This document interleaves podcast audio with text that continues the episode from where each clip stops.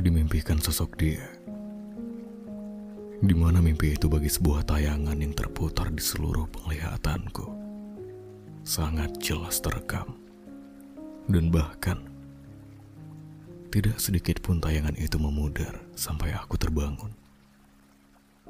Aku tergeletak di sana, menangis dengan suara parau yang terus memanggil dia. Berharap ia datang membuka lengan-lengan yang kunantikan. Dia di sana.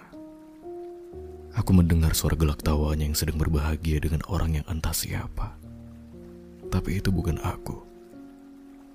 Karena pada saat itu aku masih terkapar.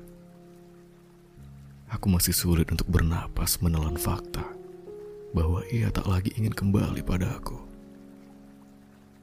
Dia masih tertawa di sana. Aku masih terluka di sini.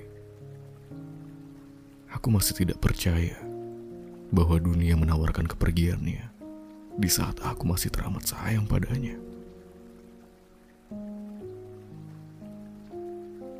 Di dalam mimpi itu, aku hidup tanpa jiwa.